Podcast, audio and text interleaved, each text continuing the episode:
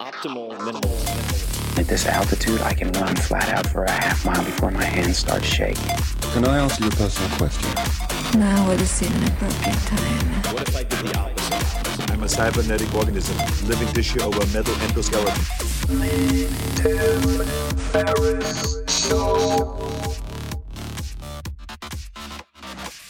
This episode is brought to you by Athletic Greens. I get asked all the time what I would take if I could only take one supplement. The answer is invariably athletic greens. I view it as all in one nutritional insurance. I recommended it, in fact, in the four hour body. This is more than 10 years ago, and I did not get paid to do so. With approximately 75 vitamins, minerals, and whole food sourced ingredients, you'd be very hard pressed to find a more nutrient dense and comprehensive formula on the market. It has multivitamins, multi mineral greens complex, probiotics and prebiotics for gut health, an immunity formula, digestive enzymes, adaptogens, and much more. I usually take it once or twice a day just to make sure I've covered my bases if I missed anything I'm not aware of. Of course, I focus on nutrient dense meals to begin with. That's the basis. But Athletic Greens makes it easy to get a lot of nutrition when whole foods aren't readily available. From travel packets, I always have them in my bag when I'm zipping around. Right now, Athletic Greens is giving my audience a special offer on top of their all in one formula, which is a free vitamin D supplement and five free travel packs with your first subscription purchase. Many of us are deficient in vitamin D. I've found that true for myself, which is usually produced in our bodies from sun exposure. So, adding a vitamin D supplement to your daily routine is a great option for additional immune support. Support your immunity, gut health, and energy by visiting athleticgreens.com slash TFS. You'll receive up to a year's supply of vitamin D and five free travel packs with your subscription. Again, that's athleticgreens.com slash TFS, as in Tim Ferriss Show. athleticgreens.com slash TFS. With LinkedIn Jobs, we tap into a network of more than a billion professionals to help you find quality professionals quickly and easily for any role you need. Marketing wizards? Found them. Software engineers? Found. That project manager I could never seem to hire? And found. LinkedIn Jobs quickly matches your roles with candidates with the right skills and experience. In fact, 86% of small businesses get a qualified candidate within 24 hours. Post your first job for free and get started at linkedin.com slash acquire. That's linkedin.com slash acquire. Terms and conditions apply. Tim. Hello, boys and girls, ladies and germs. This is Tim Ferriss, and welcome to another episode of The Tim Ferriss Show, where it is typically my job to deconstruct world class performers of all different types, whether they come from the worlds of chess, military, business, entertainment, sports, or otherwise. This time around, I'm doing an experiment, and I want you to support a friend of mine. And there's not much involved, you just have to listen. Cal Fussman has been on this podcast at Cal Fussman, F U S S M A N, Fussman, Cal Fussman on Twitter. He is a New York Times bestselling author and was the writer at large for Esquire magazine, where he was best known for being a primary writer of the What I Learned feature. What does this mean? He has conducted interviews with icons who've shaped the last 50 to 100 years of world history Mikhail Gorbachev, Jimmy Carter, Ted Kennedy, Jeff Bezos, Richard Branson, the list goes on and on and on. He did his first long form interview as the interviewee on this podcast. I interviewed him twice. He's an incredible storyteller, and I've been trying to get Cal to do his own podcast since we first did that, probably a year and a half, two years ago. So, this is what we did for this episode. I said, Cal, let me take the pressure off rather than overthinking the podcast. Why don't you interview a friend of yours who I would love to have on the podcast anyway, Larry King? All right. So this episode is Cal Fussman interviewing his friend Larry King. And if you like it, I would love for you to tell Cal. You can just hit him on Twitter at Cal Fussman, Fussman, F U S S M A N, or on his website, calfussman.com. But hit him on Twitter and let him know what you think. Encourage him to do a podcast. My first podcast was a hell of a lot rougher than this one that he did with Larry. So, Larry King, if you don't know who he is, is on Twitter at King's Things, or the website you can check out is ora.tv forward slash Larry King now. He has been dubbed, quote, the most remarkable talk show host on TV ever, end quote, by TV Guide and Master of the Mic by Time Magazine. He has done more than 50,000. That's right. I think I've done a lot with 260, 270 podcast interviews. He's done 50,000 interviews throughout his half century in broadcasting, including, uh, try that in English, including exclusive sit downs with every U.S. president since Gerald Ford. Larry King Live debuted on CNN in 1985 and ran for 25 years. He's been described as the Muhammad Ali of the broadcast interview, and Larry has been inducted into five of the nation's leading broadcasting halls of fame and is the recipient of the Allen H. Neuharth Award for Excellence in Journalism, an Emmy, the George Foster Peabody Award for Excellence in Broadcasting, 10 CableACE Awards. It goes on and on. He is also the author of several books, including his autobio, My Remarkable Journey. And I mentioned the link just a bit earlier, but he is currently the host of Larry King Now, which is produced on Ora TV. You can find that at ora.tv forward slash Larry King Now. So, without further ado, here is the conversation between Cal Fussman and Larry King. And if you think Cal should do his own podcast, then tell him to not overthink it and to get started. And you can hit him up on Twitter at Cal Fussman. And you can also check out his website at calfussman.com. So here you go. Enjoy Cal Fussman with Larry King. All right, here we go. This is Cal Fussman on his first podcast. The Fussman Factor. Can you believe that, Larry? Uh, you should name this the Fussman Factor. I'll bet no one has a podcast with a factor because Bill O'Reilly is out of work. As you can tell, my first guest is, Is. none other than Larry King. In person. 60 years. 60 years on the air. Could you believe it, Cal Fussman? That I can believe. 25 on CNN now Ora dot TV. In his sixth year now already. Interviewed more than what? 60,000 people? That's the best estimate in 60, almost 61 years. It could be right because I've worked radio and did five hours of radio a night, many, many times having multiple guests. And, and that was five nights a week, five hours of television every week. Uh, yeah, a lot. Radio, television, racetrack interviews. I did show afternoon shows, remotes. 60,000's about right. I've had a, a full career of this. So this is my first time behind the mic. Thank you, Tim Ferriss, for giving me the opportunity to guest host the podcast. Oh, this What- is not your podcast. Well, it's my podcast, but Tim is being kind enough to set it off into the atmosphere. So this is kind of a Ferris wheel. oh man, Lar, Oh, I love that. Oh man. He wheeled it over to Fussman. Okay, I get it. Okay, so this is my first. Let's immediately talk about your first time behind the mic. Well, there's a little backstory. I uh, I was in love with radio as a kid. Even I remember five, six years old. I would listen to the radio, imitate radio announcers. There would be shows like "A Tale Well Calculated to Keep You in Suspense," and I would, at five years old, run into the bathroom and a tale well calculated, the shadow knows. And I was fascinated.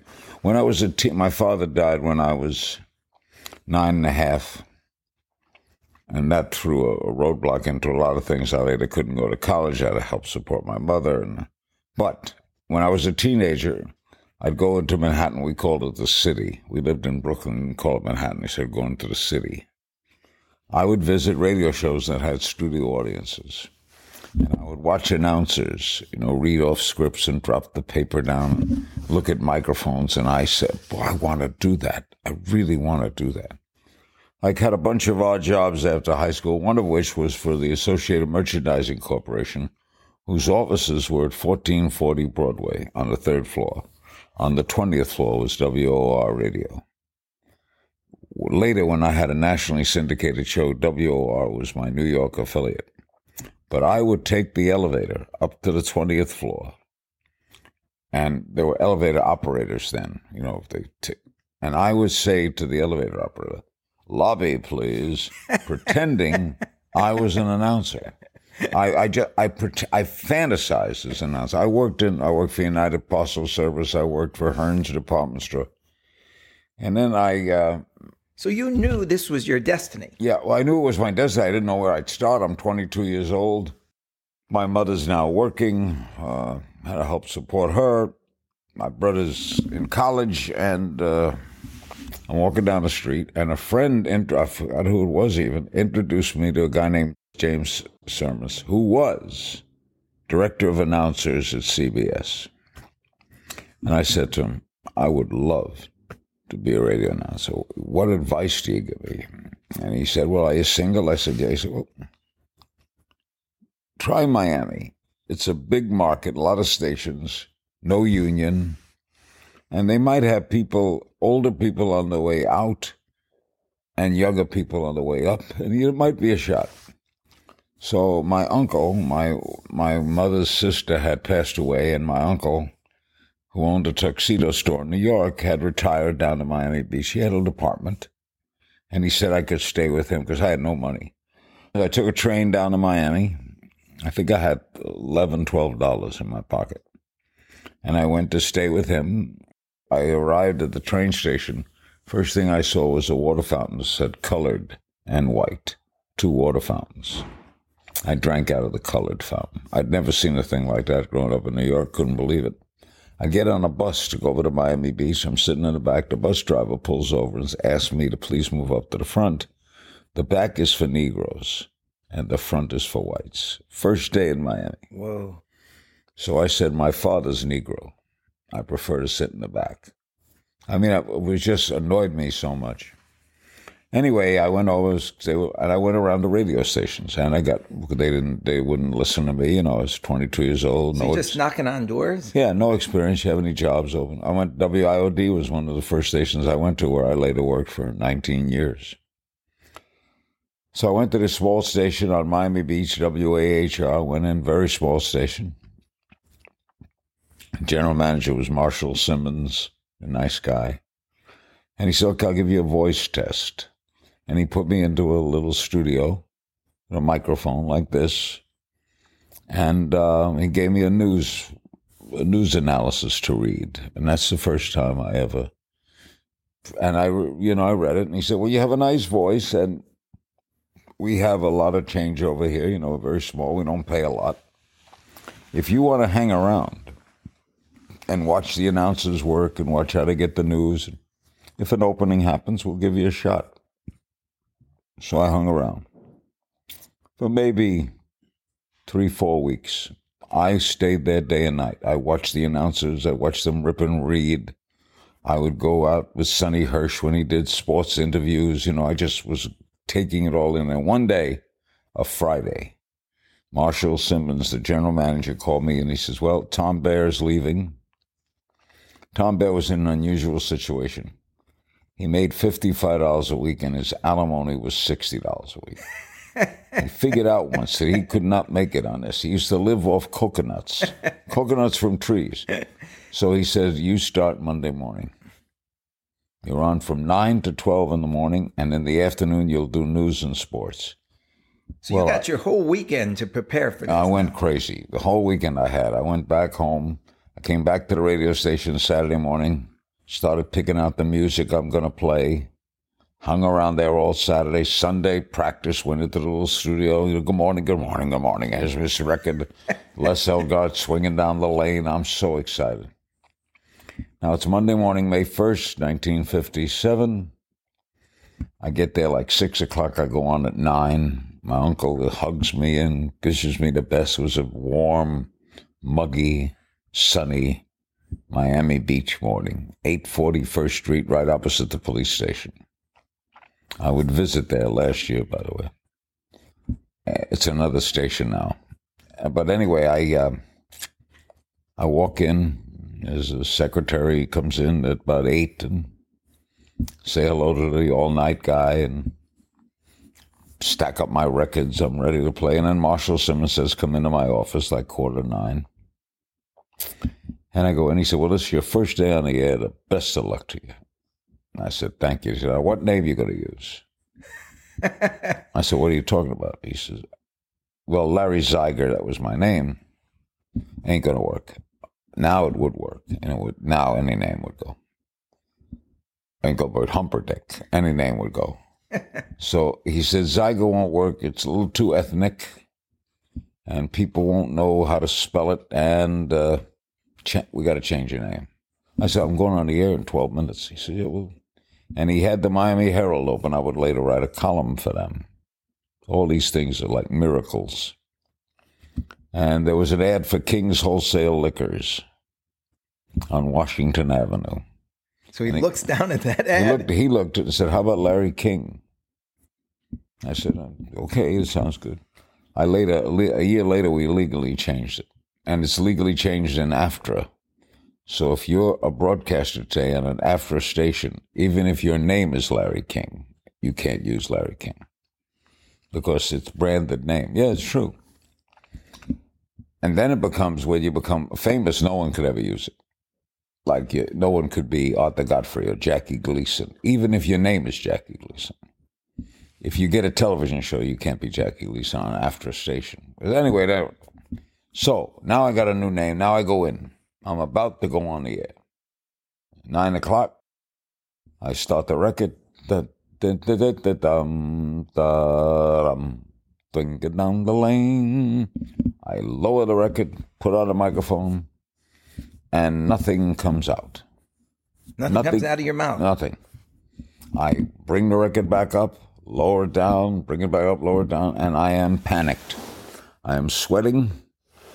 I'm looking at the clock, and I literally said to myself, I can't do it. I can do a lot of things, but I'm, I'm nervous, and I, maybe I can't. My whole career is done. And Marshall Simmons, God rest him, kicked open the door to the control room and said, This is a communications business. Damn it. Communicate. He closed the door. I turned down the record, put the mic on, and said, Good morning. My name is Larry King. And that's the first time I've ever said that. Uh, because I've just been given this name. And, and let me tell you, this is my first day ever on the air. And all my life, I dreamed of this. When I was five years old, I would imitate announcers. I saw the story I just told you.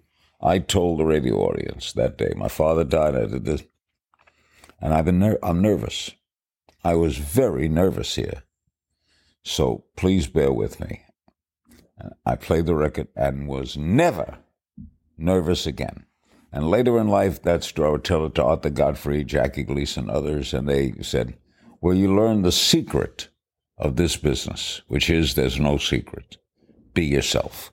So what I did that day, not I wasn't brilliant, I wasn't conceiving this, carried through me for 60 years, which is be yourself. If you're don't be afraid to ask a question, don't be afraid to sound stupid. What did that teach you about honesty? And not just honesty. It's yeah, it teaches you a lot about being open and honest on the air, but of course, what you do when you do that is you bring the audience into your circumstance. And when you do that, if they like you, you win them. If they don't like you, they're not going to like you anyway. You can't make them like you. I asked Edward Bennett Williams, the great criminal defense lawyer, once, what's the number one role of a criminal defense lawyer? And he said, put one juror in my client's shoes. How would that play out? If you could put one client in your client's shoes, he'll never vote guilty because he would say, I would have done that. All right? So what, what I did that day was put the audience in my shoes. And I recommend that. I've done a book, How to Talk to Anyone, Anytime, Anywhere. I do a course. Uh, If you're, if you're going to be a, your first public speech, you're scared. Get up and tell them you're scared. They would understand because they'd be scared too. Bring them into your situation. I was on the air when we had the earthquake here. I was on television, CNN, cameras bouncing around. I tell I'm broadcasting the earthquake. We're having an earthquake. Desks are flying. I'm over there. I hope we're still on. If we're still on, you know what I mean? I, I, I was in a station alone during a hurricane, and I broadcast the hurricane. I, for example, we were out of money. It was a cigarette machine and a candy machine. It was just me and the engineer in the station alone. No one could get there. We, I broke the machine on the air. They heard you breaking into yeah, the machine. Yeah, because I told them my situation. I got no cigarettes and I got no food. I said, "You want to hear what a hurricane sounds like?" We were the only station in the city, WIOD, with a, a generator, an emergency generator. We were the only thing on the air. You had to tune to us. Uh. So I would go outside, lean the microphone out the window, and said, "Here's what it sounds like," and I broadcast the I broadcast the hurricane. I just I just ate it up. This is the power of storytelling, what you're talking about. Yeah, and well, the power is I was always good at that. When I was a kid, they called me Zeke, uh, like a short for Larry Zeiger. I was Zeke the Creek, the mouthpiece, because I would, as Herbie said, I would go to a two-hour baseball game and come back and tell the guys about it and take two hours. In other words, I I was descriptive. I always had the ability. As I thought I would be a baseball announcer. I thought that was my goal to be a sports announcer because I knew I could describe things well in front of me. Do you think that that's a learned skill, or is that something that you just had inside of you? I have no idea. I think you could teach certain things. You can't teach a good voice. You could probably help. I never had a voice lesson. I had laryngitis maybe once in the 60 years. I've worked, I worked sick. When I had a heart attack, I was only off the air 10 days. I think one of the reasons for my longevity is the love of what I do. In other words, I may have an unhappy day at home, I- things may not go right, I can't control, but when that light goes on, I control my environment. And in this, how many people get to control their environment? So when I hosted a radio show every night or a television show every day or wrote a column, I controlled the question I would ask. I controlled my environment. You know, it's interesting you say that because when I was thinking of doing the podcast, one of the things that scared me was as a writer all those years, I had control of the content. Mm-hmm. And I can do an interview, but afterwards I could piece it together to create the story in the best way possible. When you're doing an interview that's being that's certainly that's live, you, you don't have that. Correct. And so I was going to have to give that up in order to do this. got to trust yourself. If you trust yourself, if you say to yourself, I have never said to myself, Can I ask this? I asked it. You know, I, I never, I never doubted myself. You know, I don't have it in social circumstances. I don't have it in life. I don't have command of situations, but I trusted myself because I loved it. If you if if you loved it, if you love communicating, a lot of writers aren't good broadcasters.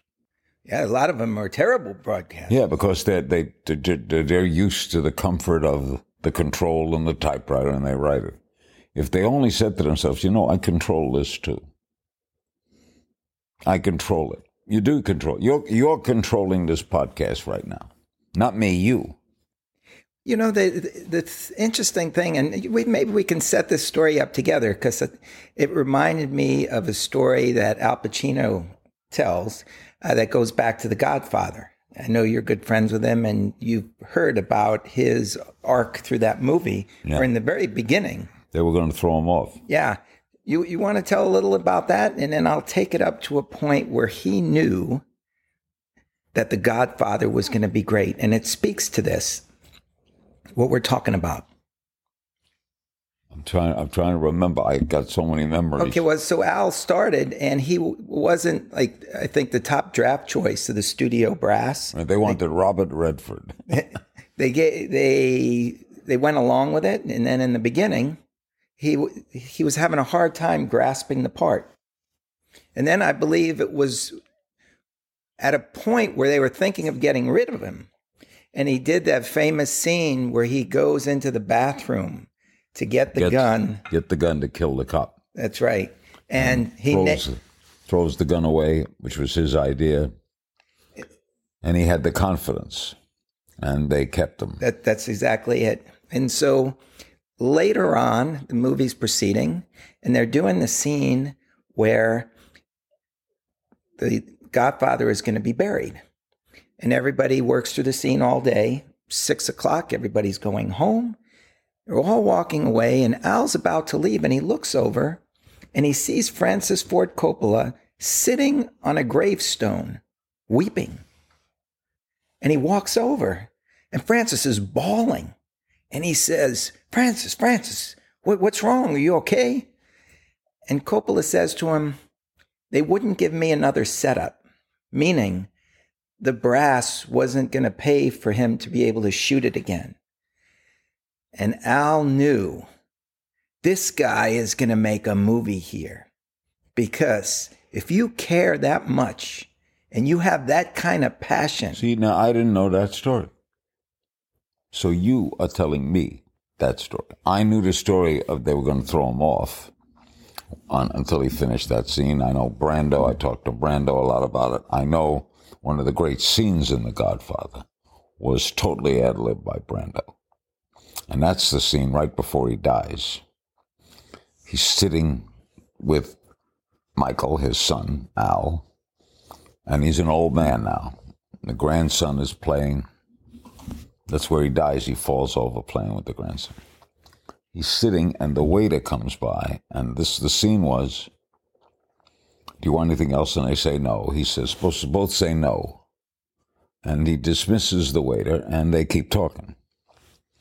The waiter comes by for the scene, and the waiter says, You want anything else? And Brando, out of nowhere, says, I'll have some wine. And he looks at Al Pacino and says, Lately, I drink a lot of wine. Oh, man. And left it, but it's so fit. You know, he's old now. He's not the mafia don he once was. Lately, I drink a lot of wine. And that, that, the passion that that must come from whether you're Al seeing Coppola on the graves, hmm. the gravestone, or whether you are in in that moment and this these words just come out of you. It it just seems central to what makes well, people great. You you hit it a great word, moment, and what I've tried to do the whole career is be in the moment. So I'm always in the moment. That is, if I've interviewed Al Pacino yesterday and uh, Barack Obama tomorrow, but I'm interviewing you today, I'm totally into you today. I'm not thinking about yesterday. And once the show is over, I never think about it. I don't listen to it. I know what I did. I, I don't have to listen to it. I don't have to watch it. Wow. That's what I that's what I need. Like you won't have to listen to this podcast. You remember it, you know what you did. What are you going to listen for unless you want to judge it? I don't. Yeah. I never have in my life listened to myself. I know once I've done it because I know I've been in the moment. I trust. See, the word is trust. I don't trust myself off the air. And that's weird. I made so many mistakes, been in debt, many marriages. Life didn't always work out for me. Try to be a good father, sometimes was, sometimes wasn't. But on the air, no one ever called me in, in my whole career, to say, What did you say yesterday? Well, there was one great story from back Oh. At first station in Miami. You got, you got to tell this. This yeah. is my favorite Larry King story. Well, it's a great story. It's a true story. But management never really reamed me out. But but what happened was, I had just started in radio. I was on the air two months. I'm working nine to twelve. I'm in the afternoons, and I'm loving every second of it. I mean, I can't wait to get there. I can't wait to be on. I just, God, I loved it. And the general manager, Marshall Simmons, called me in and said, uh, Al Fox, the all night guy, is sick tonight. Would you do the all night show?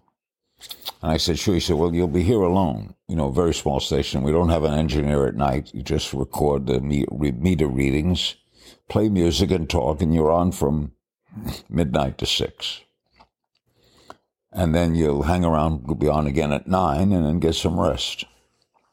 Oh boy, sure. I'll man. And now I'm alone in the station. I'm playing records and I'm talking and talking to people and talk about the time and the weather and what's going on in the world because I'm living every minute of this. And the phone rings and I pick it up and I said WAHR. And this woman's, I could tell you the truth, Cal, I can almost hear it now. This sexy woman voice says, I want you. Now, remember, I'm 22 years old. I think the pimples on my face are from Hershey bars. I am I'm a Jew in heat. And this girl, no one has ever said to me, I want you. And I suddenly said to myself, there are more than two benefits to being in this business. so I said, uh, what, what, what, what, do you want? She says, uh, come over. Come over my house. I said, I'm, uh, I'm on the air. She said, well, I, I get off at six. I'll be over at six. She said, well, I only live 10 blocks away, and I have to go to work at six. So it's now or never. Here's my address. Try to come over. I got this moral dilemma now. my career, my radio, but no one has ever said, I want you. So here's what the radio audience heard. Now, ladies and gentlemen, I'm just filling in tonight. So I'm going to give you a particularly good time here. I'm going to play the entire Harry Belafonte at Carnegie Hall album, uninterrupted. I had 23 minutes, which is all the time I needed, and which is still true to this day. So, anyway, I put the record on. You know, we didn't have tapes then, which was the actual record. Zoom out to the car, drive to her house. There's the car. She described it in the driveway. I pull into the house. The light is on. Over the door, I go in. There's a little dark room, and there's this woman in a white negligee sitting on the couch. She opens her arms. I grab her. I hold her around my cheeks against her cheek, and she's got the radio on. And I'm hearing Harry B. Belafonte, and he says he's singing Jamaica Farewell. And he sings, Down the way where the nights, where the nights, where the nights. The record gets stuck. Oh, I place the girl back at the end of the couch, run out to my car. Jewish masochism. I keep the radio on all the way driving to the station. Where the nights, where the nights, where the nights. I get in, all the lights are going, flashing from people calling in. I'm totally embarrassed. I'm picking up, I'm apologizing to people. And the last caller was an older Jewish man. And I just said, uh, WHR, good morning. And all I hear was, Veda nights, Veda nights. I'm going crazy with Veda nights.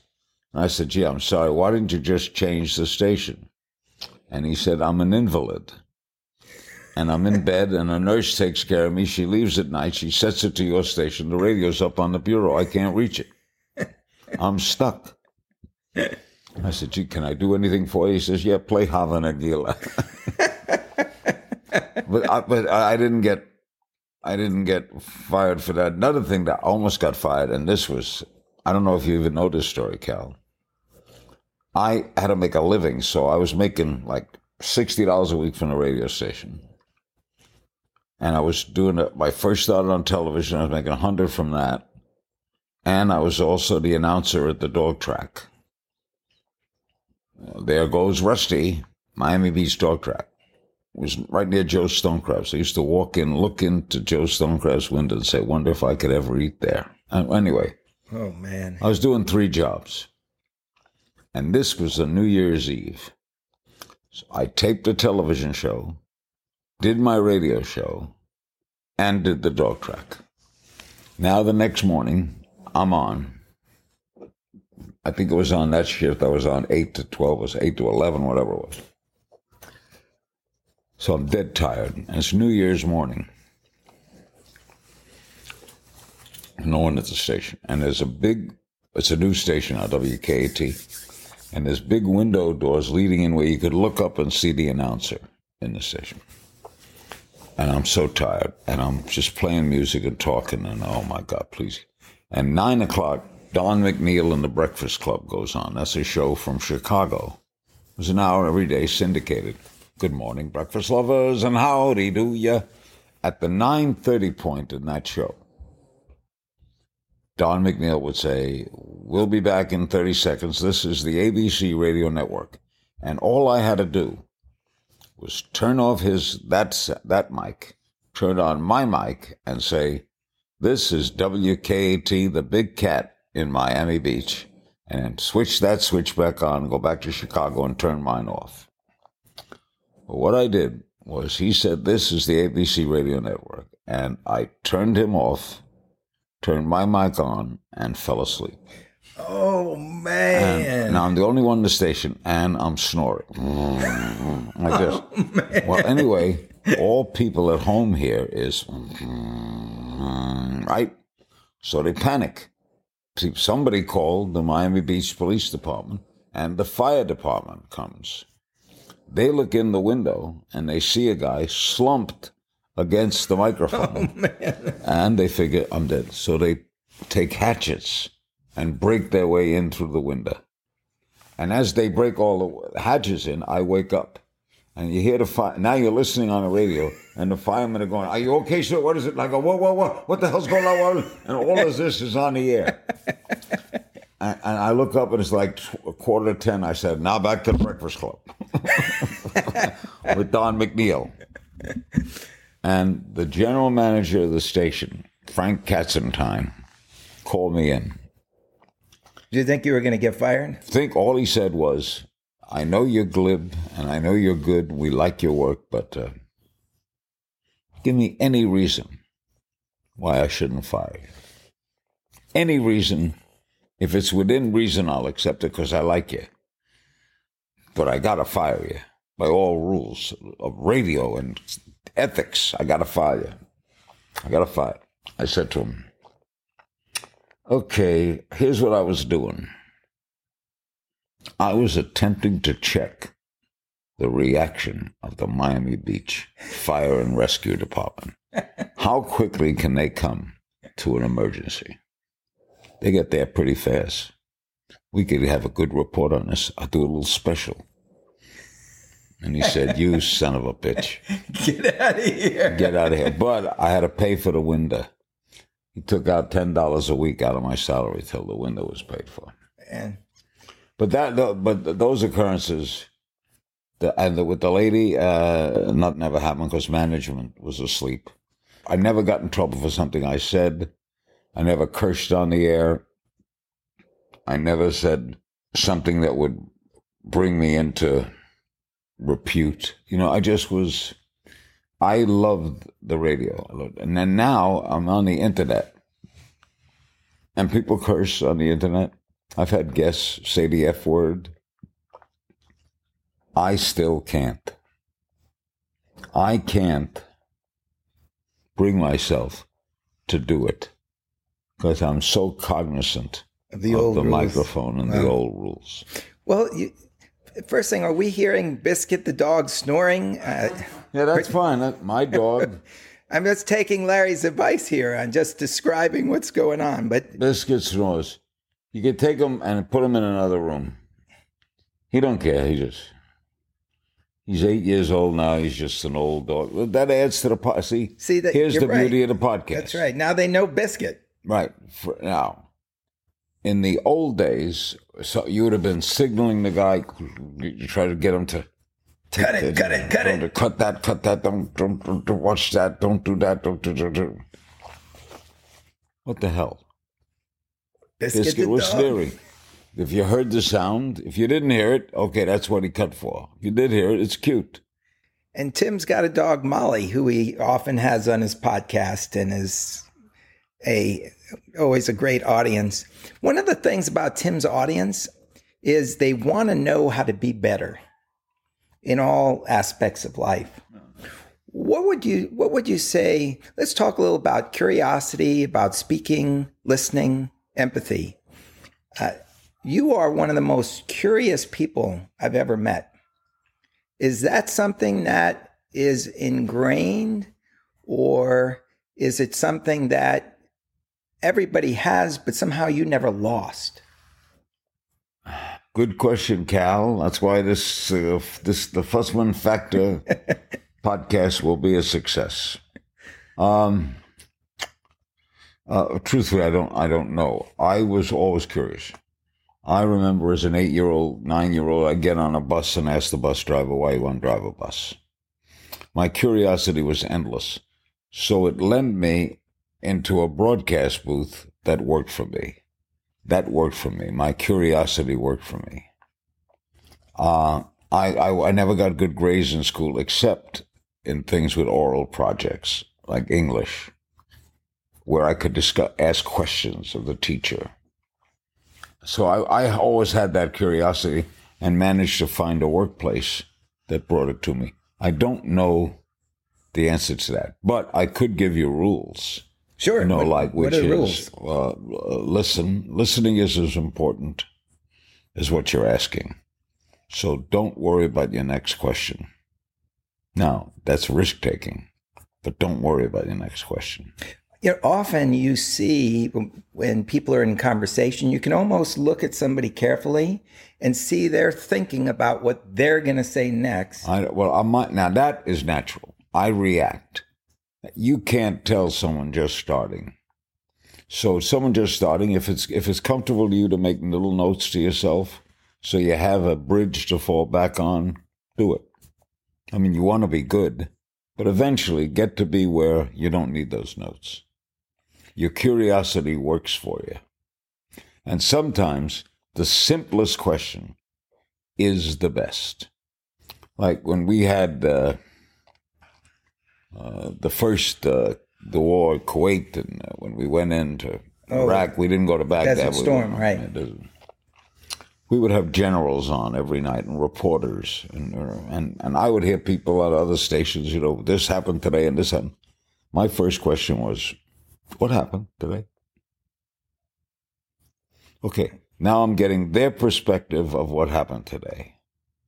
Now, based on their answer, I'll have to have another question. And I would. Whatever the answer was. Even if it was, well, today the troops advanced 10 miles into the enemy territory. Right? That's the answer. Okay. Did that surprise you? Oh, there you go. You know what I mean? Here we go. Go right with it. Why did they do that? Do you trust the information that your superiors give you? There's so many things. Like, I watch interviews today, they're nuts. I mean, people are terrible. Terrible. Especially after sporting events. What, have- what's the worst thing that you've seen? Well, I see it every day. We have just seen a sporting event. Right? A guy just got his first major league home run to win the game. One stupid question I saw was This was your first major league game. It was the ninth inning. The count was two and one, and you hit that home run to right field. And they put the mic in front of him. What's the question? There's no oh, question. Right. Or, second dumbest question. You got a home run in your first at bat. What does it feel like? Now, wait a minute. What if he's going to answer terrible? I didn't want to hit a home run. I wanted to strike out. I would go other areas, like when you played Little League, what were some of your baseball dreams? And he might say, uh, to play in my first game. Did you ever visualize hitting a home run? First of all, what were you thinking when you were on deck? We have parents here. And not only these unexpected questions, but they're easily answered. Yes, my parents were here. Oh, no, yeah, yeah. no, they weren't. No, but but and then you know, feeling with them, get together, to talk to them. In other words, put your how it's a lot of how would you be in that situation? Except you don't have to refer to yourself. You don't have to say I would have done. I don't use the word I. I ask questions because I'm an observer. I'm present at the creation. I'm I'm I'm I like to be there. Again, it's the moment. Can this I like to be in the moment. can what you do be used by anybody in in their office? I would guess so. I do a course based on the book How to Talk to Anyone, Anytime, Anywhere. I've had some successful people tell me that the book helped them in their life. It's still in print. I saw it in Norway. Yes, you can. You if because in a communicating world, now the big difference today is with modern technology. Probably easier today. You could text. So people text today, which which is sad to me. So you don't need the art of phrasing. You don't need to use your voice well. What do we lose something? You you see people with their cell phones in their hands Oh. looking down. Terrible. What do we lose when we no longer have eye contact with people? Intimacy. That's what I want in every show I do. An intimate relationship with the guest. If I can establish that, like Sinatra, I've got a letter here Sinatra wrote to me after his last television interview. You make the camera disappear. Intimacy, trust. If the guest will trust you, you're home because they know you're sincerely interested in them, and therefore you could go anywhere. You can go anywhere, depend how you phrase the question, how you feel. But if you can put yourself in their shoes and get their emotion, it's a good tip. Nobody thinks they're bad. Nobody. Hitler didn't comb his hair in the morning and say, I am an evil person. I am doing good for my country. I'm a Joe. I'm doing good. So, if you're going to interview Hitler, the stupidest first question would be, why'd you invade Poland? The best kind of first questions are if I were interviewing Osama bin Laden. The stupidest first question would be, why did you kill 3,000 people on that September day in New York? I would have asked him, You grew up in the richest family in Saudi Arabia. Why'd you leave? Now, that gets him to think about what he wasn't, he didn't think about him, so why he left that day. But Yeah, you- now, You've made him curious about himself. Right, but he also knows I'm sincerely curious about him. I have made no judgment in that question. I don't bring an agenda. I'm what do we want? We want to learn. All we want is information. Would you want to know the whys of Osama bin Laden? Wouldn't that help you understand when you're dealing with the Osama bin Ladens of the future? Why do you want to know? I mean, they, But this, this all we want is info.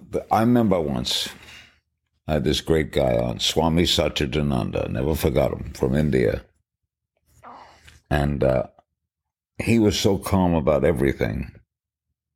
I mean, he was the kind of guy, he says, I, I remember he said, when you wake up in the morning, when you open your eyes, did you deserve that day? Whether you believe in God or whatever, did did Larry, did the Swami deserve this day? You woke up. It's a gift. You don't know where it came from. It's a gift, the gift of life, the gift you woke up. So what if it's raining? You've got the gift of the day. So what if the toast is burnt? Make more toast. You got the gift. I said to him, Swami, what if I told you I'll pick you up tomorrow at three o'clock, take you to the airport, and I don't show? What would you do? I would call you and say, Larry, how are you? I know something terrible must have happened because you weren't there. The shoe is on your foot. Then I asked him the world's greatest question. Okay, Swami, I was being cute. You come home, walk up into your bedroom, and your wife is in bed with another guy. And he said to me, Well, what would you do? And I said, I would scream and yell. And that's right. That's what everyone would do scream and yell. And the guy would run out, and the woman would be screaming, and pandemonium. But What do you want in that situation? Information. Information. How's the best way to get it? Okay, this is very embarrassing, you two. I'm going to go down and make some tea. Why don't the both of you come down to breakfast then? Let's talk about this. Who owns that moment? You're in control. Yeah. Now, that's the hardest thing to do. But basically, that's what I would do on the air. Why are you doing this? Why are you doing that? My curiosity would be there no matter what the situation. And eventually I would be asking Osama bin Laden, why did he send those people out that day in September? You know, the more you're talking, the more I'm seeing the power of control in questions. It's all control. For most of my life in this great business, I have controlled my environment when working. And for a lot of time, when I did my national radio show, I did the first national network show, I was on from midnight to five. I was on CNN from 9 to 10. I wrote a weekly column in USA Today. When I was writing the column, when I was on the radio for five hours, and when I was on television for the hour, I controlled all of that. So people could actually use what you were doing to like ha- gain a better control over their own lives, even if it's not in broadcasting. Yeah, yeah. Just the use of the questions, like the Yeah. Swami said. Yeah, you could use it in. I uh, unfortunately I don't do as well in the personal life. You know, no, everyone has their. You know, a lot of comedians are very unhappy people, Right. um, and they see things funny for an escape from their own reality. So I I do very well in this circumstance, sitting here talking to you. But I couldn't hang a picture well. I the nail I'd hit my thumb. I would. Uh, I'm not. I'm not a great. Um, I try to be a good driver. I'm not a great driver. You know what I mean? In other words, no one's perfect. Right. But in areas where you can, especially in the work environment, where you can control something, yeah, I could teach you how to do it. What about empathy? Because that seems to be a quality that you have. You can listen to anybody and oh. you're making them feel I'm not judgmental. right. Well, that I learned from broadcasting. What are, what am I what am I going to judge? I'm there to learn. Let the audience see. The audience makes up its own mind. I'm a conduit from me to you. I learn, and through me you learn. But I don't make a judgment call. In other words, I'm not the kind of broadcaster who argues with the guest. It's just not my style. I am passionate politically off the air. I have my, but I felt it best as a broadcaster that my role was as a journalist was to give you more. When you sat at the end of an hour, you knew more than you did the hour before. When there's arguing, you don't learn. I don't like broadcasts where the guy just uh, stands on a soapbox and talks for an hour. Well, there doesn't seem to be any empathy on TV anymore. No, that's that's gone. The day of the long form interview is kind of gone. It's sad. Actually, it seems like the podcast is one way of trying That's the bring last that. venue of the long form interview. This could not occur on television today. What you're doing right now could not occur. For a radio station, would be rare because today people want eat it up, speed it up, get it out, get it up. It's a spit it out business. Get it up, get it out. Can't get enough, get get, get right through it. Today the rules are you do an interview show today, the guest should be on tops ten minutes. You don't want a half hour interview today. They're gonna tune out because they've got five hundred channels. You know? And you can't and I think technology has added What what are we losing? knowledge. So so we're we're not getting the information, and like when you look at everything that's going on politically, it it seems like we're not getting any depth anymore. That's why this this New York Times that I have right here is my Bible. I learn more from it every day than I get from all of cable television. And they've got cameras, and the New York Times doesn't. But they can write an in depth article that continues on page 46, and I get more out of it. The sad thing is that newspapers have gone away. Yeah. That's all part of, you know, technology brings improvements, and they bring bad things too.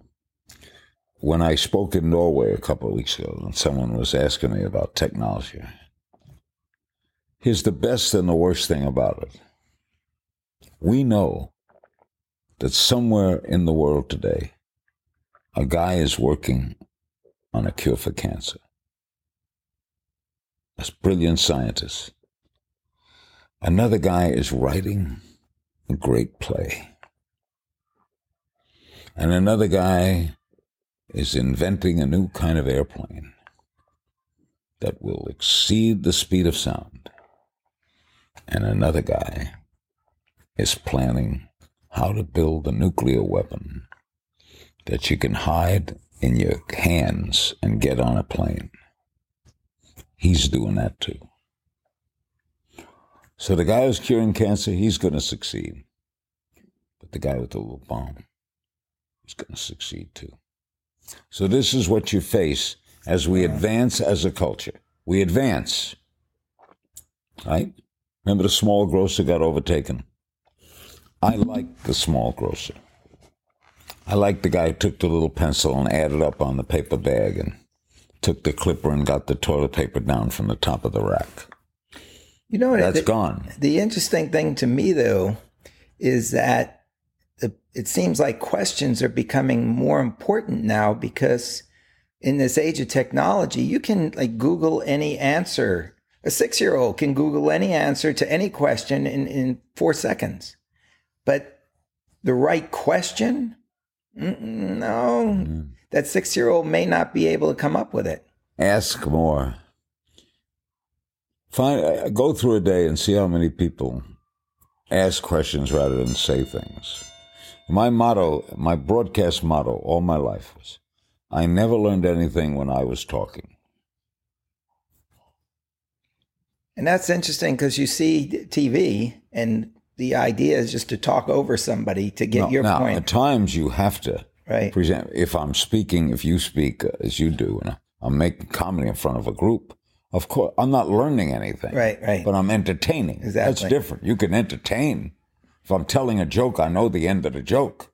So I'm not learning anything, but I'm providing entertainment. If I'm making a speech, I'm not learning anything, but I'm providing knowledge. But if I'm a questioner, I never learned anything when I was talking.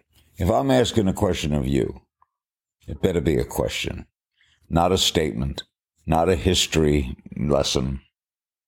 Ask the question. There's so many people. I want to yell sometime is, what's the question? I, I I hear what you're saying.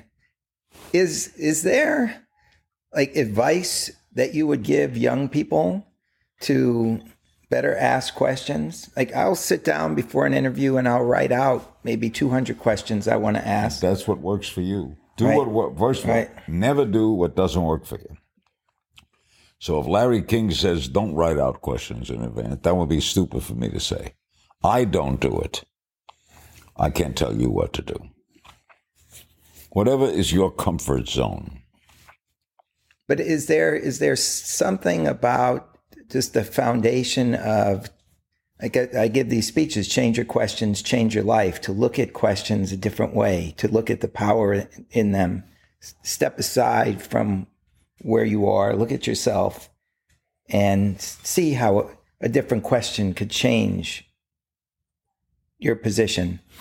Is this is this something that you have done, or you- you're just constantly in the moment? I, I, I, I never, I never sat down and figured it out. I'm just in the moment. I didn't, I, I don't, I didn't do self analysis. I'm in the moment. I just, but I know that listening is as important as asking. Listening as as as, as important as what you ask because follow up is You have to be in the moment. Is there advice? Is there ways for people to improve their listening? I guess, uh, well, in this modern age of technology where you have instant information and where you can text people, listen is a weird word. Listen. Think about the word listen. What are, what are you listening to today? You're reading stuff off your little iPhone.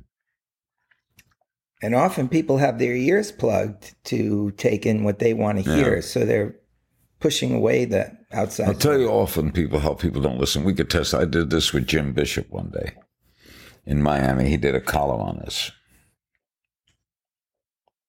When you see someone that you know or pass on the street, how you doing? Right? Say, I've got brain cancer. How's the wife? oh my God. If they don't listen. Yeah. How you doing? They don't want to know how you're doing. Don't stop it. How am I doing? I'll tell you how I'm doing. The bank called me today. The second mortgage payment. You want to know how I'm doing? Sit down. I'll tell you how I'm doing. Is is there a way to break through that sort of cocktail party banter well, that I- means I- nothing? now, this I don't know the answer to. I have always had people respond to me. I don't. It's worked with women. so you just get genuine, sincere responses. Yeah. And as George Burns said, if you can fake that, you got it made. Uh, uh, but I have always known in interview situations, I've always known that I can get people to respond to me. I don't, know so I could use humor, I can use, but they know that I really want to know what they're thinking and why they did what they did. And people appreciate that. I don't know anybody that doesn't like to talk about what they do. Except Brando, who didn't like to talk about acting. But but that can be useful to anybody in any situation in the office. Of course. just by looking into somebody and being And being sincere and zeroing in. right. There's two questions you're asking the same question. Why'd you do that? Or why'd you do that? You're going to get a better answer with the second. Right. I was doing some reading and they say that when you take in a question, 10% is only the words, 30% is the tone of voice, what you just Oh, tone illustrated, is very important, which you don't get with your iPhone. And 60% is the body language behind you that get question. with your iPhone. Yeah. And so I, I guess this is something people can work on if they if they want to to learn how to better communicate. Yeah. Well, we're trying all the time how to talk to anyone, anytime, anywhere, how to be better. Yeah, We all want to do better. You're always you're always learning, and you always accept the fact that you're still learning. Well, if you're in sales, you got to connect with people. If you're a leader of a company, you got to connect with people. And basically they're they can use the same skills that you're using. Of course, anyone could use them. Presidents of countries can use them. I got some questions from Tim uh, that he sent over. Okay, this is the Ferris wheel question. This this is the Ferris wheel question. We've been going a long time here, Cal. All right. You- Didn't ex- feel that way to me. Well, we've been over an hour. I don't want to break it to you, Cal, but you're starting to get annoying. and as- you know, you know, I want to tell you, listeners, this is going to be a great podcast, but there there does hit a point with the Fussman factor where he gets annoying, and we're very close to that point now. Yes. What questions did go. the Ferris this is want? from Tim. If you could have a gigantic billboard anywhere, what would it say and why? A gigantic billboard anywhere. Oh, let me think. Good question, Tim. Slow down! Slow down. Exclamation point. Or uh, ban all guns. Ooh, there you go. I was thinking the John Wooden line when you said slow down. He said, "Be quick, but don't hurry." That's pretty good a- aphorism. Good. What is the book? Tim asks. You've been given most as a gift, and why? I guess uh, through life is Catcher in the Rye. I love that book. Um, I read it at uh, four different times in my life. Teenager, later. Does it change? Yeah, get different meaning from it. I get different reactions. For example, my son Chance, who's 18, hated Holden Caulfield. Thought he was a pompous, pompous, spoiled brat. I never saw him that way. Didn't find him funny. That's Wow. what interesting the way kids Yeah. that perspective, and that, that's good writing. If you can react hostily to him, Yeah. And then 50 years from now, he may have a very different look at it. like for example, you read Dickens. I like Scrooge. He wasn't a bad guy, Scrooge. Look look at it this way: Cratchit was a big complainer. He's a whiner. Come home. we've got a son, Tiny Tim. Take care of him. Stop with the crap. Do your work. Look at this dog. Biscuit. Can you name one to three books that have massively impacted your life? Well, Catcher in the Rye would be one. Uh, A Quiet Hero, Life of Lou Gehrig. And then most of the books I'm, I'm currently reading, I'm reading Richard Nixon's biography. It's terrific by John Farrell. I'm into what in the moment of what I'm doing now. Okay. You know, you read like six books at once. I, I, I read with you on I- the what I try to do is a novel and uh, true nonfiction, and I can read those two at once. But I got three going now. What's the third? I got the Richard Nixon book, and I got Alec Baldwin's memoir, and uh, Oh, you were reading the Franken. Uh, I finished Al Franken's book. Fantastic, right. funny, on the mark, funny. And then I'm reading Shattered, the campaign of Hillary Clinton. Pretty good title. In the last five years, what new belief or behavior has most improved your life? You have new beliefs in the last five years? No, but the more I exist, the less I believe in um, something out there. I don't believe in God. I don't believe in. I don't believe in um, life after death. And most people get older and they find some belief. I get older and find less. I have no. This is it. You're just in the moment. Thing I fear the most is uh, is uh, death, because I can't imagine not existing. That drives me bonkers. We were talking about this the other at breakfast that we're all energy. So Yeah, I don't know what you mean by that. We're all energy. we're all that's what we are. We're energy. And so you're still going to be floating around somehow. Oh, come.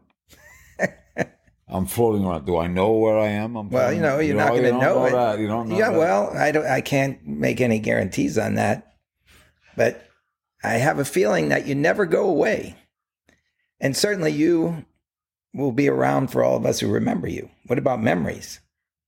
Yeah, memory. You'll have tapes of me. I can exist. But I'm not there. You understand? Okay. Fussman, I, I don't exist. And that bugs me. To not exist. For example, who's going to be the next president? Who's going to win the pennant? Who's, who's, see, the, the why person fears death. Because they're not going to know the Because answers. It's the one thing. You know, like my, I married into a family they all believe. The Mormons, they believe. We're going, I'm going somewhere else. And I say to them, you got not, you can't lose. You're in a win-win. If you die and you go somewhere else, you were right. If you don't, you don't know it. They can't lose. it's good strategy. Well, my strategy, it don't work for me because Yeah. I can't accept the fact. There's no heaven. You need a new strategy. There's yeah. no other plane. I'm not going to some planet. Stay here. What purchase of $100 or less has most positively impacted your life in the last six months or recent memory? Where did he come up with that question? A hundred dollars or less Tim, I don't know. Where'd you come up with that question? That's a Ferris wheel. That's the kind of thing. If you're stuck on a Ferris wheel, you think of things like that. Ferris. If I'm stuck at the top of a, a Ferris Ferris wheel, first I'm panicked. I'm Jewish. It's never going to start again, and I'm stuck on a Ferris wheel. So you got less than for $100. less than a hundred dollars. What did I spend less than a hundred dollars on? That what? That did what? it had a positive impact on your life? As a child, it was a yo-yo because I never could master the yo-yo. It drove me crazy. And the fact that I couldn't master it drove me crazy. So I don't know why I just thought of that. Well, it had probably been like a Dodger ticket when you were a kid. Yeah, but I, yeah. Now they're more Just- than 100 bucks. When I was a kid, one of the biggest thrills of my life was a ticket to Ebbets Field.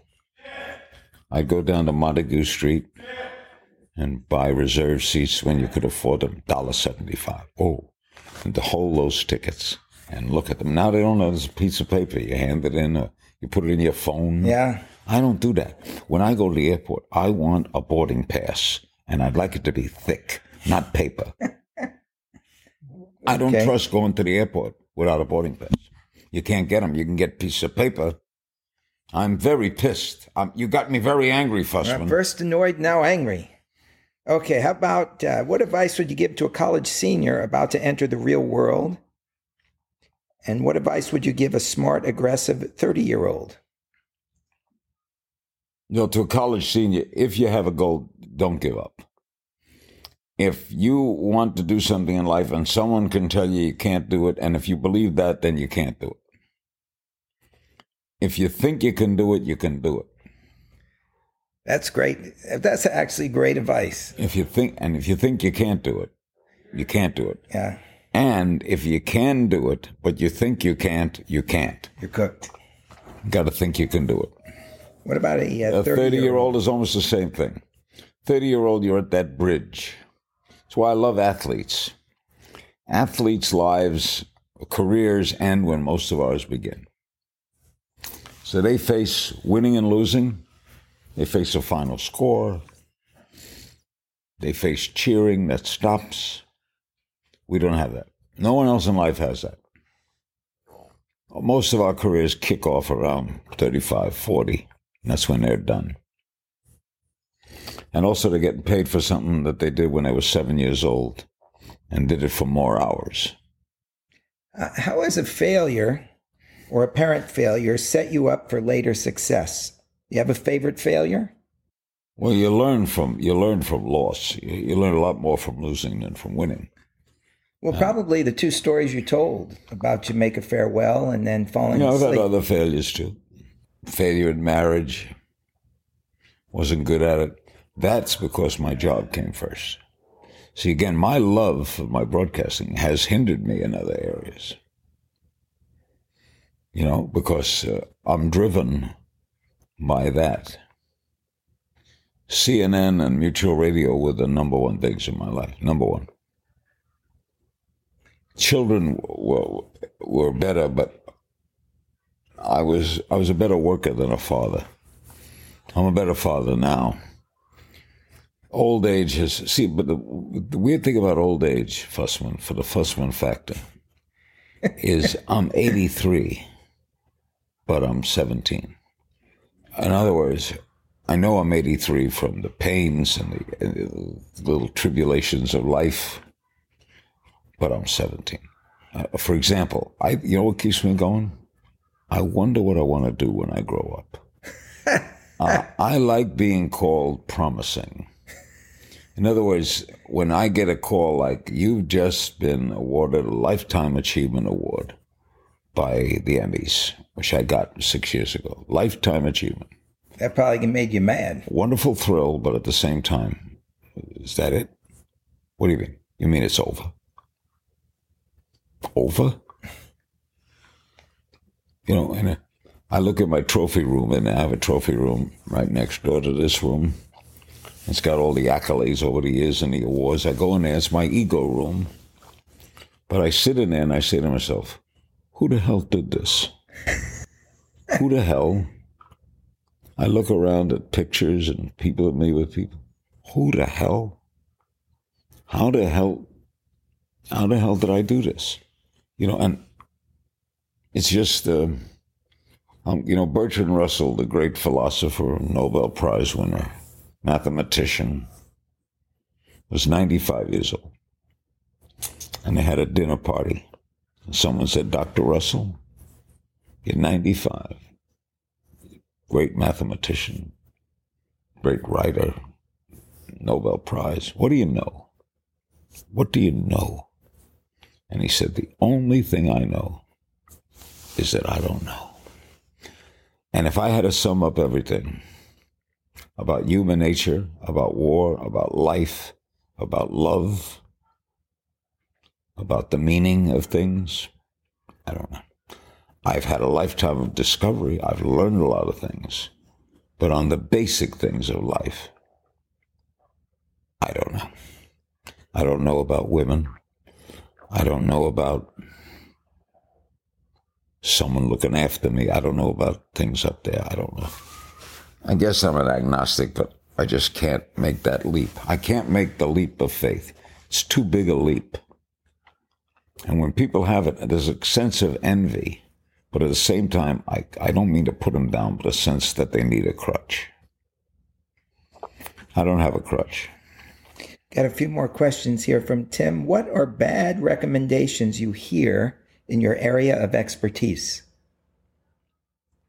I don't know. I don't know how to answer that. I've never heard people give bad recommendations. I mean, like, uh, yeah, bad recommendation would be uh, uh, you don't need college. I think today you do. In my day, you didn't. Now you do. World is too competitive. What is an unusual habit or an absurd thing that you love? Unusual habit? I have a, a habit of um, little the thought habits. Um,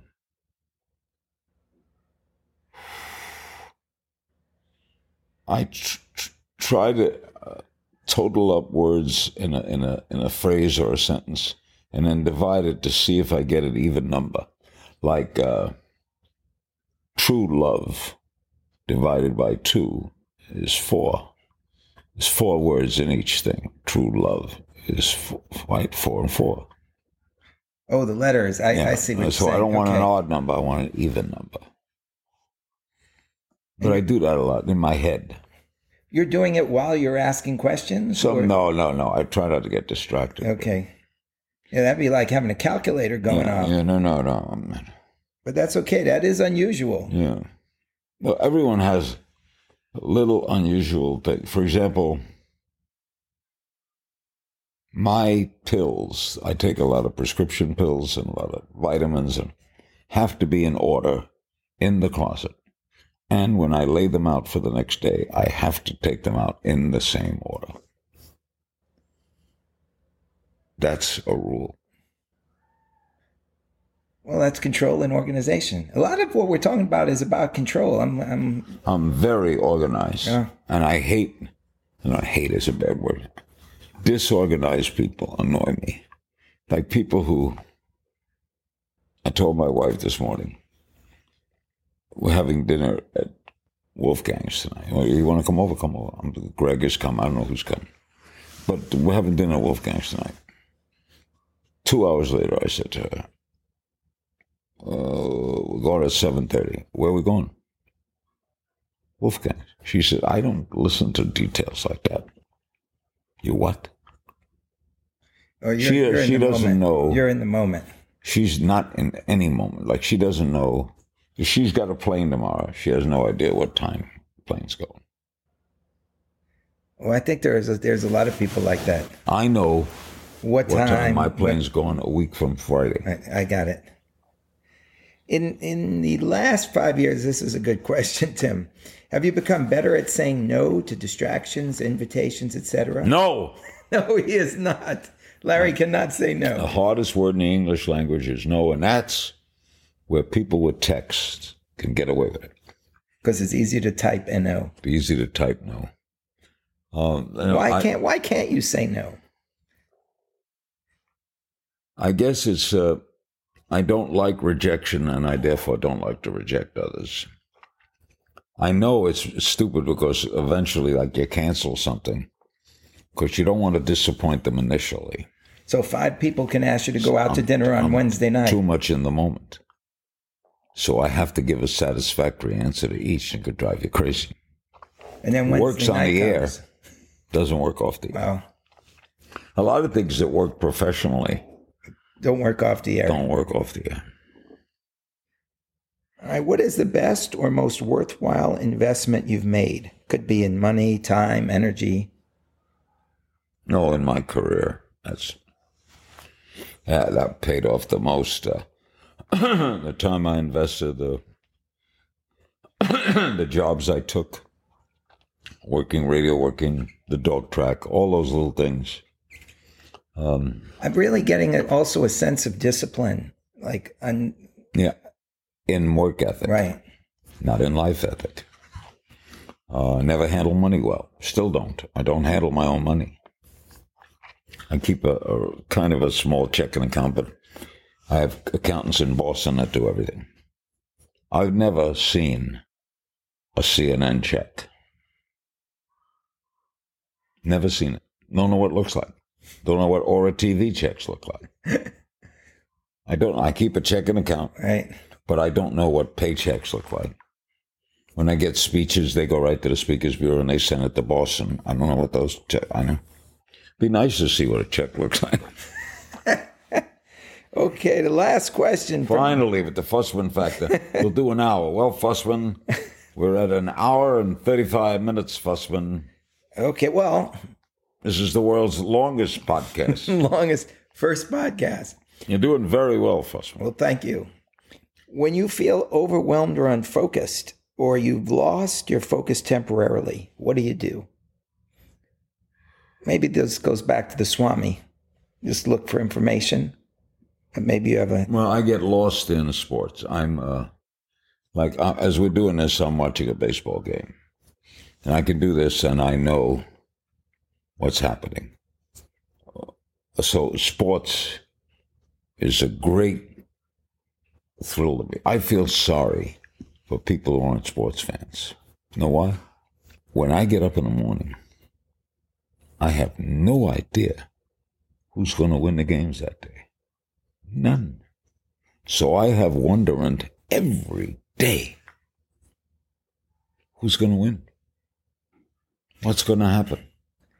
So you're talking and you're looking at the screen, yeah. and your curiosity is at play, wondering, okay, what's happening? Well, I Kansas can't see City what Royals that guy here. is player is saying, but I know the Royals have come here with the hottest team. The Dodgers are the hottest team in baseball by far, and the Dodgers just keep winning to my amazement. They just keep winning. So I'm amazed. I love that. I'm amazed at it. I'm involved in it. And I, I uh, by the way, I still remain emotionally involved in the teams I like. And so I get a lot of um, rewards out of uh, being a fan of uh, of the game of games. You're still in the moment. Now, this is a bucket list request. I got no bucket list. I'll tell you my bucket my bucket list. It was going to be my bucket list, but go ahead. You tell me your bucket list. Every Fussman factor goes back to Fussman. By the way, you're listening to the longest podcast ever. It's Fussman out to break world's records at all times. Fussman, Fussman's trying to write War and Punishment. Or what, what was the longest book ever written? War and Peace. War and Peace. Well, get, get Crime and Punishment. Crime and Punishment. Well, yeah, I combined two books. I got the world's that, biggest. There you go. Uh, I would like to do uh, a Broadway show, a Larry King on Broadway as himself. Well, it's like like Larry King tonight, and you come and I tell my stories and take questions from the audience and an eight o'clock curtain with the theater bill it's the one thing I, I've done stand up comedy, I do a comedy tour and everything, but to be on a Broadway stage as a theater group, that's something I would like to do. That's a bucket list. I'm not big on travel. I don't have to see the Great Wall of China. I've seen pictures. Like uh, we have a home in Utah. I don't like Utah. It's boring to me. They're beautiful mountains. Okay, I saw the mountain. I want to see it again tomorrow. So uh, that kind of wonderment I don't have. I wonder about people, but I don't wonder a lot about places. See, if I've seen pictures of Berlin, I don't have to walk down the street in Berlin. But you Fussman. I got to walk down the street. You're the wanderlust. That's guy. right. That's right. It's very interesting because you have given me a lot of bucket list stuff. Really? Yes, because That because I could enhance your life is a great moment to me, Fussman. because of you, What? I now speak. Do you remember how I was when I first came to the breakfast table to help you? Shy Fussman. Hardly ever spoke. Fussman did not speak. And now, now I want to warn you of something. Do not become a bore. you know, sometimes, Fussman, you can overdo it. Don't overdo it. You're not a bore, Fussman. You're a great man. I haven't overdone it yet, but it's the reason that I'm now on stage speaking to companies is because of you, because I was sitting at the breakfast table every day listening to you speak. Then we go to your show at night.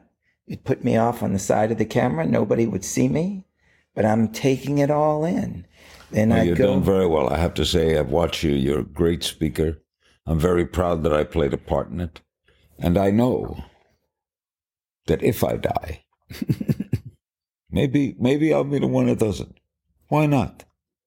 There has to be a first in everything. But if I die, that I will carry on through you.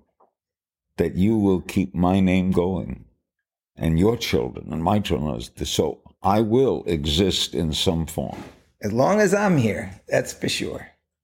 So let's do the last bucket list. And This that is- is this is my bucket list. There was a time when you were a kid and you were listening to baseball announcer, and then he moved on to Florida. You moved on to Florida, and then you were both working together. Same station, Right. Red Bob. Red Barber. And at the end of his report, he said, Over to you, Larry. That was one of the great thrills of my life, still remains a thrill. Here's a guy I listened to from age seven, eight on up. The guy who taught Vin Scully how to announce. The best baseball broadcast I ever heard. He had a southern accent, came from Tallahassee, Florida. And I could always hear his voice in my head, as people who grew up in Los Angeles have Scully's voice in their head. So when he, I was sitting there when I did my interview portion, and he would do the sports news. And he said, That's the latest in sports. Larry? And when he said Larry, my God, thing went through my head. Here's this little Jewish kid from Brooklyn with his 48 pound transistor radio, walking around on this Emerson radio to Coney Island, listening to Red Barber describe a scene. And to make that picture come alive, Red gave me the game. When I walked into my first game at Ebbets Field, shortly after my father died, my uncle took me, Arlene's father, Bernie, took me to the Dodger game. And I walked onto that field and I saw the grass and the dirt and the white lines. But I knew that field. Because Red gave me that field. And, and so then To, to work with him and interview him and talk about Jackie Robinson coming into the league and what he meant to Red. And go, give me the bucket list It's already. the bucket list. Over to you, Larry. Now, if you will say, over to you, Cal. Oh, you want to hear that? I want to hear, over to you, Cal. Over to you, Cal. Cal, take it. Cal, go ahead. It's your turn, Cal. Take the ball and run with it. Over to you, Tim. Over to you, Ferris wheel. Voila. hey, Tim, there's another guy coming going to have his own podcast, Sol Roller Coaster. Oh, no. Oh, I think that's funny. Hey guys, this is Tim again. Just a few more things before you take off. Number one, This is Five Bullet Friday. Do you want to get a short email from me? Would you enjoy getting a short email from me every Friday that provides a little morsel of fun before the weekend? And Five Bullet Friday is a very short email where I share the coolest things I've found or that I've been pondering over the week. That could include favorite new albums that I've discovered. It could include gizmos and gadgets and all sorts of weird shit that I've somehow dug up in the uh, the world of the esoteric as I do. It could include favorite articles that I've read and that I've shared with my close friends, for instance. And it's very short. It's just a little tiny bite of goodness before you head off for the weekend. So if you want to receive that, check it out. Just go to 4hourworkweek.com. That's 4hourworkweek.com, all spelled out, and just drop in your email, and you will get the very next one. And if you sign up, I hope you enjoy it. This episode is brought to you by Kettle and Fire, which makes some of the best bone broth and certainly the most convenient that I've ever found. And I have a, a big stack of them on my kitchen counter right now. I have one container every morning. And this first came highly recommended to me by past podcast guests, such as Amelia Boone, who's a four time world champion in World's Toughest Mudder, Spartan Race, etc., and Dr. Dominic D'Agostino, the incredible Hulk of scientific research. You should check him out too. But there are a few things that make Kettle and Fire special. Number one, they are the first shelf stable, in other words, never frozen bone broth that uses bones from 100% grass fed, organically raised animals. So you are what you eat ate, if that makes sense. So it's very important that you understand if you're consuming animal protein, what they consume. They also use longer cook times, 20 plus hours, which means more collagen and other nutrients. For instance, they contain 19 times more collagen than one of their close competitors, and an independent lab confirmed this. I'll leave the competitor's name out of it because I don't want to get sued, but that's the case and it is not frozen. So, thanks to many millions of dollars of packaging equipment, their bone broth doesn't require freezing or shipping with dry ice. So, like I said, it's just sitting on my kitchen counter in these boxes, and then I can heat them up. They're basically ready to drink. Heat them up on the stovetop or in a microwave, and you are ready to rock and roll. And you also get a nice payload of glucosamine, glycine, uh, along with the gelatin and everything else that I mentioned. So check it out. I've been hugely pleased with this. And like I said, I've been consuming it every morning. It gives you about, I want to say 20 grams of protein, which is a nice little slow carb diet boost, if that's what you're looking for. And I'll typically sip this out of a very large camping coffee mug as I do some writing or journaling. So there you have it. Check it out. It's delicious. I favor the chicken, but uh, each to his own or her own. So check it out, kettleandfire.com forward slash Tim, and you can receive 20% off of your entire order. Take a look, kettleandfire.com forward slash Tim. This episode is brought to you by Shopify. I have known and loved Shopify just about forever. Back in 2009, when they had something like eight or 10 employees, now they have more than 2,000, I helped them as an advisor to create the Build a Business competition, which is now the world's largest entrepreneurship competition. And many readers of my blog, first time business owners, have ended up making millions and millions of dollars each, many of them as side gigs to their full time jobs. So, the goal of the Build a Business competition is to get would be entrepreneurs to get off the couch and make things happen. All you have to do is open a store on Shopify and start selling. And you can join in July or after July to be eligible to win. What does winning mean? You have to be one of the top performers, top sellers in a given category.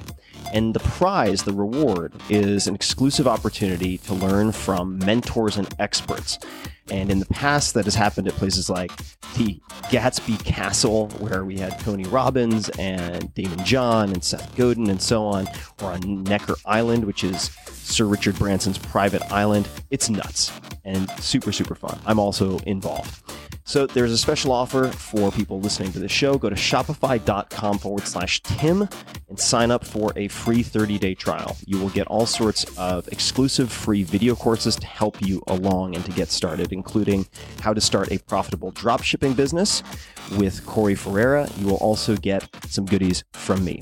That's all free. It's all exclusive to people who are listening to this podcast. So check it out. Shopify.com forward slash Tim.